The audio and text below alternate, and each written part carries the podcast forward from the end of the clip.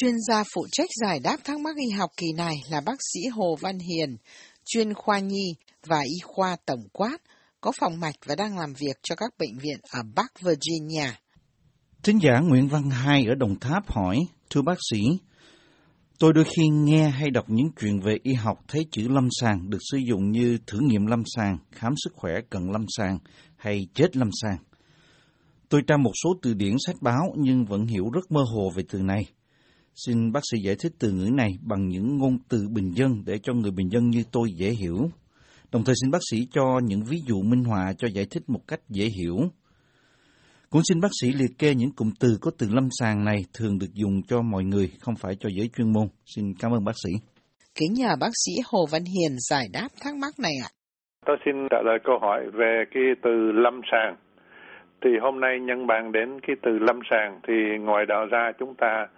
cũng sẽ bàn ờ, về cái vấn đề dạy dỗ y khoa bằng tiếng Việt và một cái khía cạnh quan trọng nữa của y khoa hiện đại là cái vấn đề thực nghiệm và y khoa lâm sàng như thế nào. Thì trong chữ lâm sàng nó có chữ lâm, nghĩa là đến gần thì vào một cái hoàn cảnh nào đó. Giống như là chúng ta nói lâm nguy hay là lâm bồn, có nghĩa là thai phụ cái bà có bầu sắp sanh. À, lâm bệnh hay là lâm chung. À, trong từ này thì chung là đoạn cuối và sắp đến đoạn cuối cuộc đời là chết. Và cái từ quan trọng là chữ sàn sàn có nghĩa là cái giường.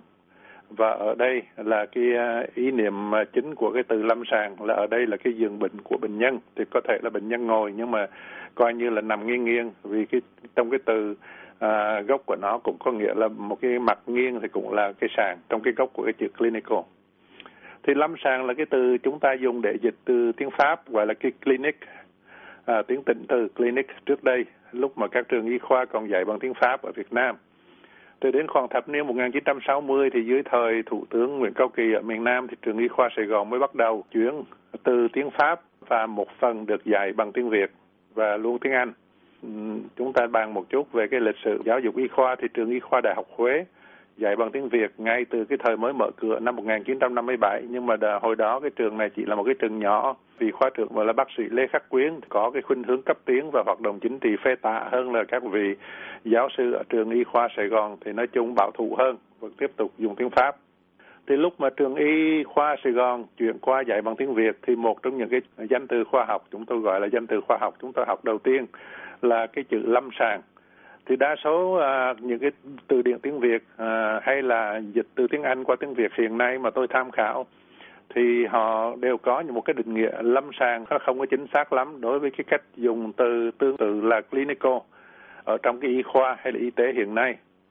Và trong những cái từ điển trước 1975 thì tôi không có tìm thấy cái từ lâm sàng này. Và các cái từ điển dịch clinic cũng không có đầy đủ hay là sai nghĩa và ngay cái đài từ điển tiếng Việt hiện nay thì cũng định nghĩa lâm sàng không có chính xác lắm. Thì có lẽ những cái nhà làm từ điển không có hiểu lắm về cách tổ chức của các ngành y tế. Vì vậy cho nên thì nhân tiện hôm nay tôi sẽ nêu ra một số điểm liên hệ đến cái vấn đề tổ chức y tế hiện nay, nhất là Mỹ. Trở lại về cái từ ờ, nguyên gốc của cái chữ thì cái tiếng Pháp clinic và tiếng Anh nói là clinical. Để là chỉ những cái gì xảy ra ở bên giường người bệnh và nói dạng gì ra là lúc mà cái người bác sĩ hay là người y sĩ khám bệnh cái gốc là do cái danh từ Hy Lạp uh, Hy Lạp xưa gọi là uh, kline kline K L I N E là cái giường. Thì ông tổ y khoa của phương Tây là Hippocrates vào thế kỷ thứ năm uh, trước Thiên Chúa Giáng sinh. Thì ông sinh ra ở một cái đảo uh, Kos ở bên Hy Lạp uh, gần 100 năm sau cái thời của Khổng Tử. Và ông là cái người tiên phong trong cái ngành chữa bệnh căn cứ trên cái quan sát người bệnh trực tiếp và lý luận trên cơ sở của những cái quan sát đó những cái quan sát đó gọi là những và những cái cái bệnh nhân kể lại là cái triệu chứng và những cái dấu hiệu đã thấy được. À, nhưng mà dấu hiệu mình thấy mình nghe mình sờ và mình ngửi được nhưng tất nhiên là xài cái ngũ quan của cái người khám. Thì ông uh, Hippocrates ông bị ảnh hưởng bởi cái triết lý cái thời đó của Pythagore là cái nhà toán học Hy Lạp. Thì hồi đó người ta nghĩ là thiên nhiên là nature là nature. Nó gồm có năm cái yếu tố khác nhau là gọi là cái elements là nước, đất, gió và lửa. Thì do đó học thuyết cái thời đó thì họ suy luận là trong cái cơ thể chúng ta nó gồm năm cái người ta gọi là cái humor, gọi là cái chất dịch đó, hay là chất lỏng. Nó khác nhau. Nó gồm có mật đen, mật vàng, đàm, nhớt và máu. Thì uh, những cái người chữa bệnh họ có nhiệm vụ cái tái lập cái sự quân bình ở giữa những cái chất lỏng đó những cái humor đó thì có lẽ nó cũng tương tự nhưng mà chắc không như đi vô chi tiết nhiều như là bên đông y uh, đông phương của ờ, trung hoa và của việt nam. Chúng ta cũng muốn giữ cái sự quân bình ở giữa âm và dương giữa lục phủ ngũ tạng. À, lục phủ là những cái à, có lẽ những cái bộ phận mà nó bị nó rộng như là tiểu trường đại trường đệm vị bàng quang tam tiêu. Và ngũ tạng là những cái bộ phận cứng ở trong cái cơ thể giống như tâm can tỳ phế thận như vậy thì tuy nhiên điểm quan trọng ở đây là cái vấn đề lý luận căn cứ trên những cái điều quan sát trực tiếp ở trên cái người bệnh khác với lại cái cách chữa bệnh căn cứ trên cái niềm tin tôn giáo à, hay là ma thuật ma thuật là chúng ta tạm gọi những cái là magic là phù phép đó thì y học cũng như là khoa học thời cổ đại là cái thời mà hàng trăm năm trước Thiên Chúa Giáng sinh của cái thời Hippocrates đó bị thất truyền sau khi văn minh Hy Lạp và La Mã nó bị suy tàn. Thì qua cái thời Trung Cổ thì cái cách chữa bệnh nó có tính cách tôn giáo và tín điều là chính cho nên trong mấy trăm năm cái thời Trung Cổ cái khoa thực hành nó không có được cải thiện gì nhiều lắm và có thể là nó đi uh, tụt lùi nữa. Và y khoa lâm sàng là chúng ta nói chữ lâm sàng đây có nghĩa là y khoa mà áp dụng cho người bác sĩ quan sát trực tiếp người bệnh chỉ phát triển trở lại sau cái thời kỳ gọi là thời kỳ phục hưng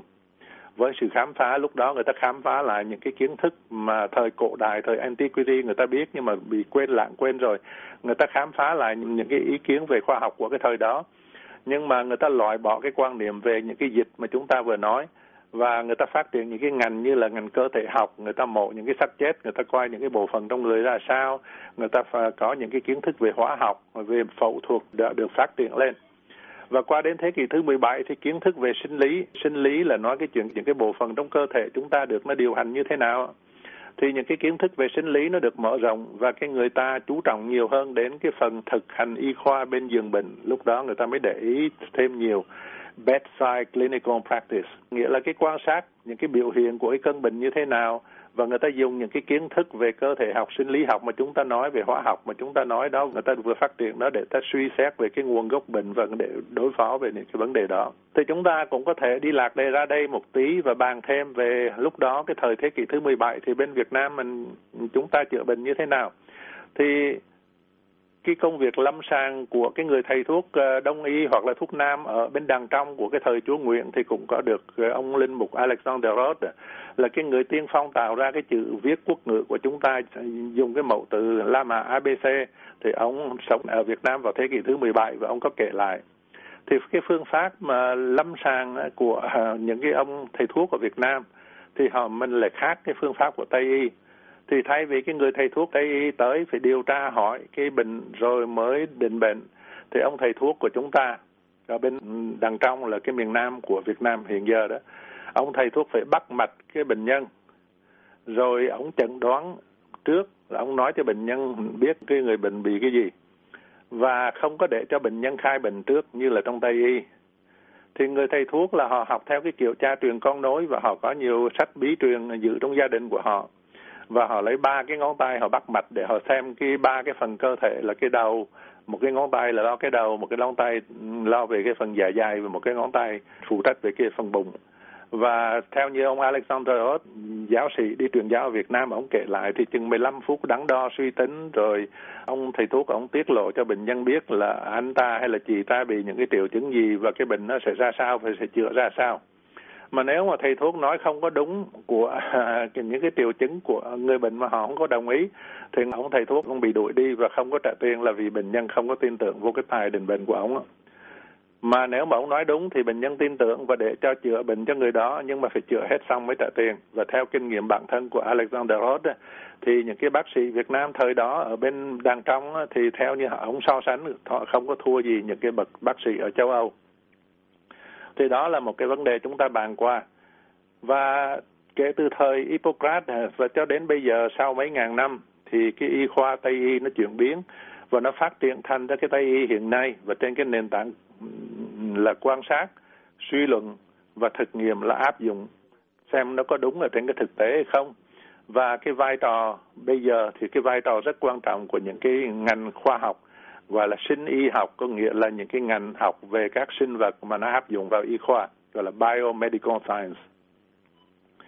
Thì hiện nay những cái gì mà liên hệ trực tiếp đến người bệnh thì chúng ta gọi là lâm sàng cái nghĩa để nói chung là như vậy. Ví dụ bác sĩ hỏi câu chuyện về cái bệnh tình hay là bệnh sử tiếng tiếng Anh người ta gọi là medical history.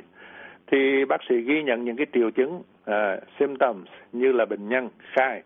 đó là những cái triệu chứng khác với là những cái dấu hiệu những cái triệu, triệu chứng là symptoms nó là những cái cái điều mà chủ quan của cái người bệnh cảm nhận. Như là người bệnh nói tôi mệt quá tôi đau đầu tôi buồn nôn. Hay là uh, và nó có tính cách chủ quan. Và những cái điều mà triệu chứng là những cái signs tiếng pháp là những cái sign là kiểu của cái người bác sĩ họ ghi nhận họ khám cái người bệnh nhân và họ phát hiện những cái dấu hiệu khách quan giống như là ví dụ bác sĩ khám mà nó có những cái mụn hay là những cái ban nó nổi trên da, hay là cái tim này nó đập không có đều, hay là người rờ trong bụng thì thấy có cái khối u ở trong. Thì đó là những cái biểu hiện ghi nhận một cái khách quan do cái người quan sát mà cái người đó không có phải là cái người bệnh. Và những cái dấu hiệu đó được gọi là dấu hiệu lâm sàng. Những cái cái mà ghi nhận đó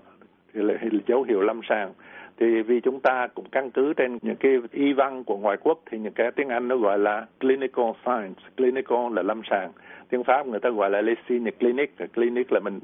ghi nhận ở trên cái người bệnh. Và cái chẩn đoán bệnh căn cứ vào cái quá trình hỏi bệnh nhân, khám bệnh nhân, ghi nhận những cái đó, thì chúng ta gọi đó là cái chẩn đoán lâm sàng. Clinical diagnosis là cái chẩn đoán căn cứ trên cái quan sát trực tiếp tiếp xúc trực tiếp với người bệnh tuy nhiên ngoài cái chuyện mà trực tiếp bằng ngũ quan như vậy người bác sĩ còn có thể có những cái phương tiện để đi tìm hiểu thêm về bệnh nhân. Và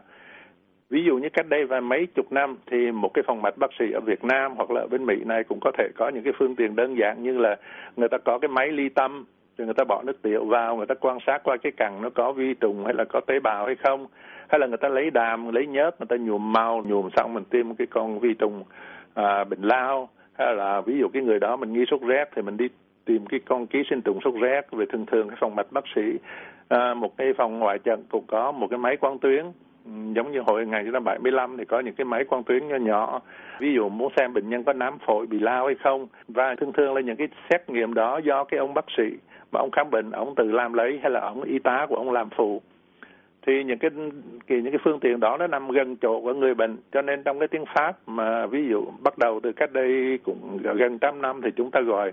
những cái kết quả thử nghiệm đó là cần lâm sàng, cần là bên cạnh lâm sàng là gần với người bệnh. Từ cái tiếng pháp gọi là para clinic. Para có nghĩa là bên cạnh, clinic có nghĩa là cái giường và cái giường của người bệnh thì tuy nhiên trong cái tiếng Anh hiện giờ ít khi chúng ta dùng cái từ gọi là paraclinical là cái từ mà tiếng Anh của cái chữ paraclinic là tiếng Pháp và cần lâm sàng là cái tiếng mà chúng ta dịch ra tiếng Việt Nam. Thì ở Mỹ thông thường à, những cái bác sĩ mà thuộc thế hệ trẻ hiện nay thì họ có khuynh hướng họ giảm bớt cái phần hỏi tiếp xúc trực tiếp khám trực tiếp với cái người bệnh nhân. Và họ chú trọng nhiều hơn. Và theo một số người thì là họ chú trọng quá nhiều vô cái kết quả cần lâm sàng và làm cái chuyện này nó tốn kém hơn rất nhiều.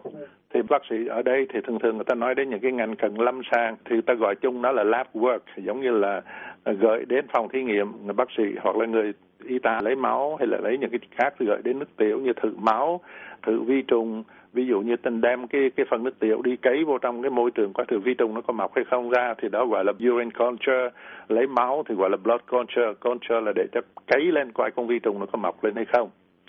hay là người ta thử phức tạp hơn thì ví dụ như thử về di truyền thử về DNA hay là người ta cắt một miếng thịt người ta thử đi để, để cho cái, những cái bác sĩ chuyên môn về cái vấn đề đó coi đó là cái bệnh gì. Thì nói chung khi mà chúng ta thử một cái à, máu hay là chúng ta đem thử một cái miếng thịt cho bác sĩ coi thì cái ngành bác sĩ đó là thuộc vô trong một cái ngành riêng. Bên Mỹ thì người ta gọi là pathology. Pathology thì chúng ta bây giờ có thể đề nghị có thể dịch là ngành bệnh học tất nhiên là những cái người đó họ tìm cái thay đổi của cái bệnh gây ra trên các mô, trên các tissue trên cái miếng thịt của cái người bệnh nhân. Ờ, và người ta quan sát bằng kính hiển vi. Thì hồi xưa cái tên cách đây chừng 50 năm thời thời đó ở đại học Sài Gòn người ta gọi là viết tắt là anapath do cái từ tiếng Pháp anatomy pathologic, có nghĩa là cơ thể bệnh lý. Nhưng mà bây giờ bên Mỹ thì người ta gọi chung cái ngành đó là pathology. Và những cái ông bác sĩ mà phụ trách cái phòng thí nghiệm về vấn đề đó thì người ta gọi ông là pathologist, là bác sĩ về ngành bệnh học.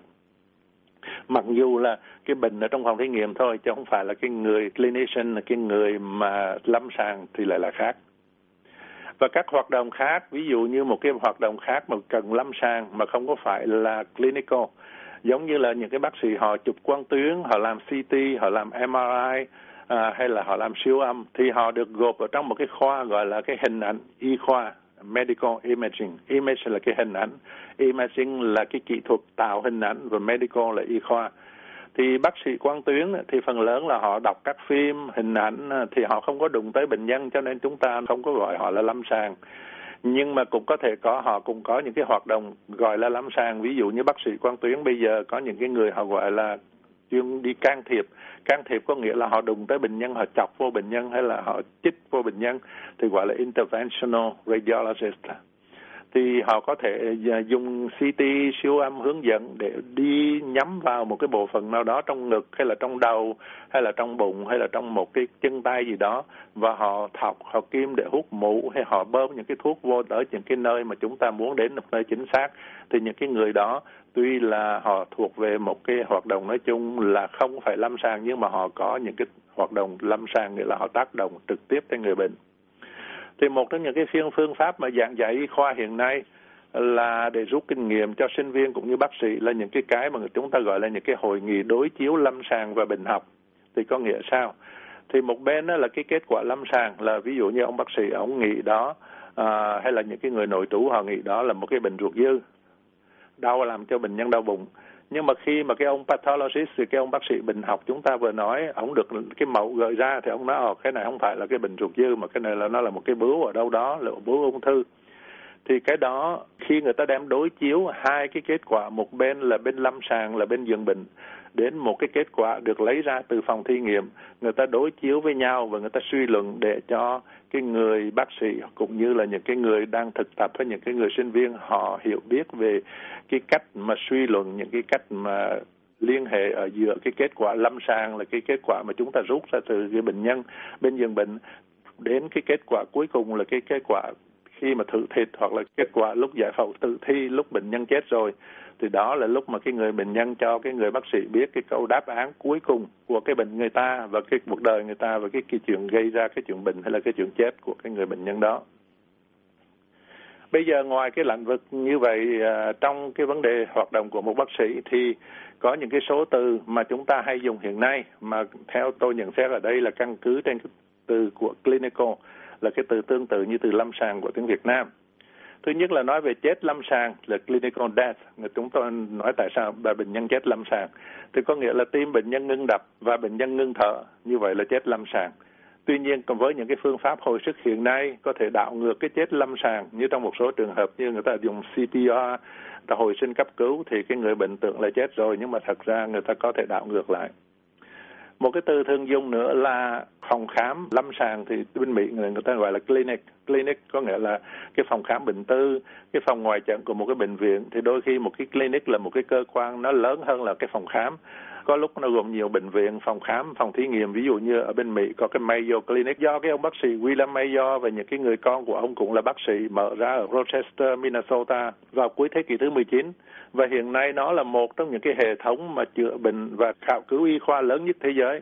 Và nhân viên của nó có 50 ngàn người ở trong ngành y tế và có gần 4 ngàn bác sĩ đủ mọi ngành hết. Thì một cái clinic nó có thể lớn như vậy, cũng như một cái clinic khác ở Cleveland ở Ohio nó là một cái bệnh viện giáo dục y khoa rất là vĩ đại lợi tức một năm nó thu trên 10 tỷ đô la và nó chi nhánh ở nhiều tiểu bang ở Mỹ, Canada và Trung Đông mà nó lúc đầu nó bắt đầu chỉ là nó một cái phòng mạch tư của một bác sĩ giải phẫu ở Cleveland vào cuối thế kỷ thứ 19 và hiện giờ nó vẫn giữ cái tên là clinic. Và theo cái nghĩa rộng thì một số hoạt động không dính líu gì tới y khoa ở bên Mỹ, như là người ta cũng gọi là clinic, cũng như là ví dụ những cái legal clinic. Legal có nghĩa là về luật. Là chỉ những cái văn phòng giải quyết tư vấn về các vấn đề luật pháp, thì người ta cũng gọi là clinic. Một số nơi người ta sửa xe, người ta cũng gọi là clinic. Thì ở Mỹ, về cái người khám và cái người chữa bệnh không phải luôn luôn là bác sĩ y khoa, thì có những cái người à, chuyên về tâm lý trị liệu psychologist hay những người nurse practitioner là nhân viên điều dưỡng và họ được huấn luyện khám bệnh và điều trị thường thì dưới sự giám sát của bác sĩ y khoa hay là có những cái phụ tá bác sĩ gọi là physician assistant viết tắt là PA thì để mà có một cái tên bao gồm hết những cái người đó thì chúng ta gọi là những cái người khám lâm sàng có nghĩa là cái từ gọi là clinician thì người ta dùng cái từ clinician để người ta chỉ bao gồm hết những cái nhóm người có nhiệm vụ làm việc lâm sàng đối với cái người bệnh và họ ở những cái trình độ hay là những cái lĩnh vực khác nhau. Và thêm một cái điểm nữa à, nói về trong cái bệnh viện Mỹ thì họ có những cái sinh viên y khoa họ đi học y khoa họ thực hành khám bệnh nhân. Trong cái quá trình trường y khoa có 4 năm sau cái bằng cử nhân sau cái BS thì trong hai năm đầu á, thì họ có gọi là khoa học căn bản là basic science à, và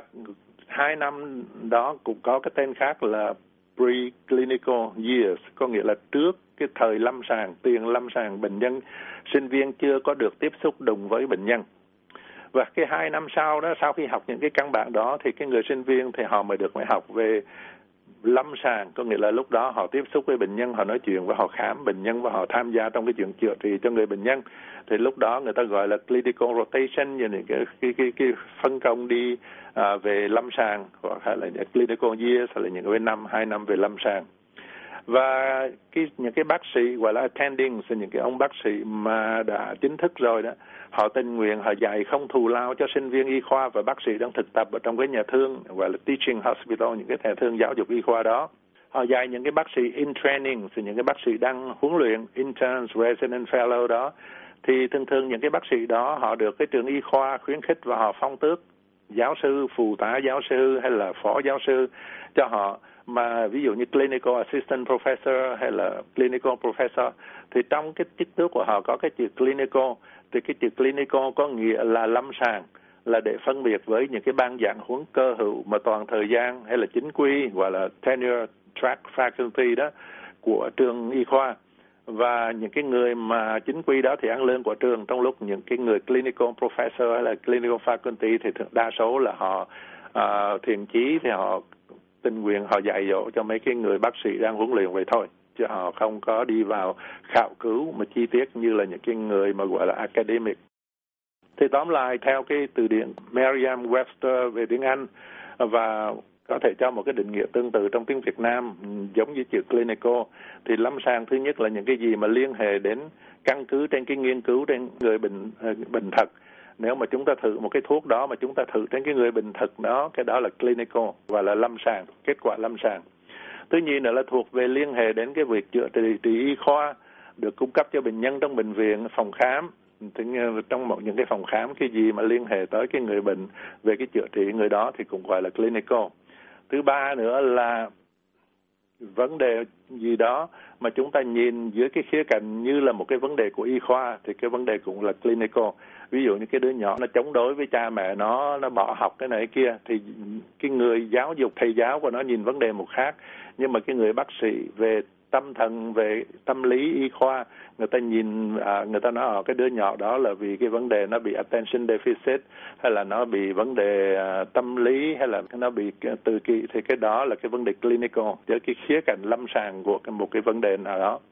Và điểm thứ tư là phải thuộc về liên hệ tới một cái nơi đó mà cái người ta chữa bệnh. Là ví dụ chúng ta nói những cái gì những cái nhà thương, những cái phòng khám, những cái cơ quan y tế mà mình chữa bệnh ở đó thì đều áp dụng cái từ là lâm sàng. Và ước mong là trong cái câu chuyện này chúng ta có thể làm sáng tỏ một số vấn đề về cái ý niệm lâm sàng trong những cái hoạt động y tế và trong cái hoạt động của người bác sĩ nói riêng. Và xin cảm ơn quý vị. Cảm ơn bác sĩ Hồ Văn Hiền. Chúng tôi cũng xin cảm ơn thính giả đã tham gia chương trình Hỏi đáp y học này. Quý vị có thể nghe lại các bài giải đáp trên mạng Internet ở địa chỉ voa tiếng Việt.com. Chúng tôi vẫn dành được dây điện thoại để tiếp nhận các thắc mắc khác của quý thính giả về sức khỏe và y học thường thức. Số điện thoại dành cho mục hỏi đáp y học là 202 205 7890. Xin nhắc lại 202 205 7890. Ngày giờ nhận câu hỏi là thứ ba và thứ năm mỗi tuần, từ 8 giờ 30 đến 9 giờ 30 tối giờ Việt Nam. Quý vị cũng có thể gửi câu hỏi cho chúng tôi qua điện thư ở địa chỉ vietnamese at voanews.com. Chúng tôi xin đánh vần bằng tiếng Việt V-I-E-T-N-A-M-E-S-E A còng V-O-A-N-E-V s.com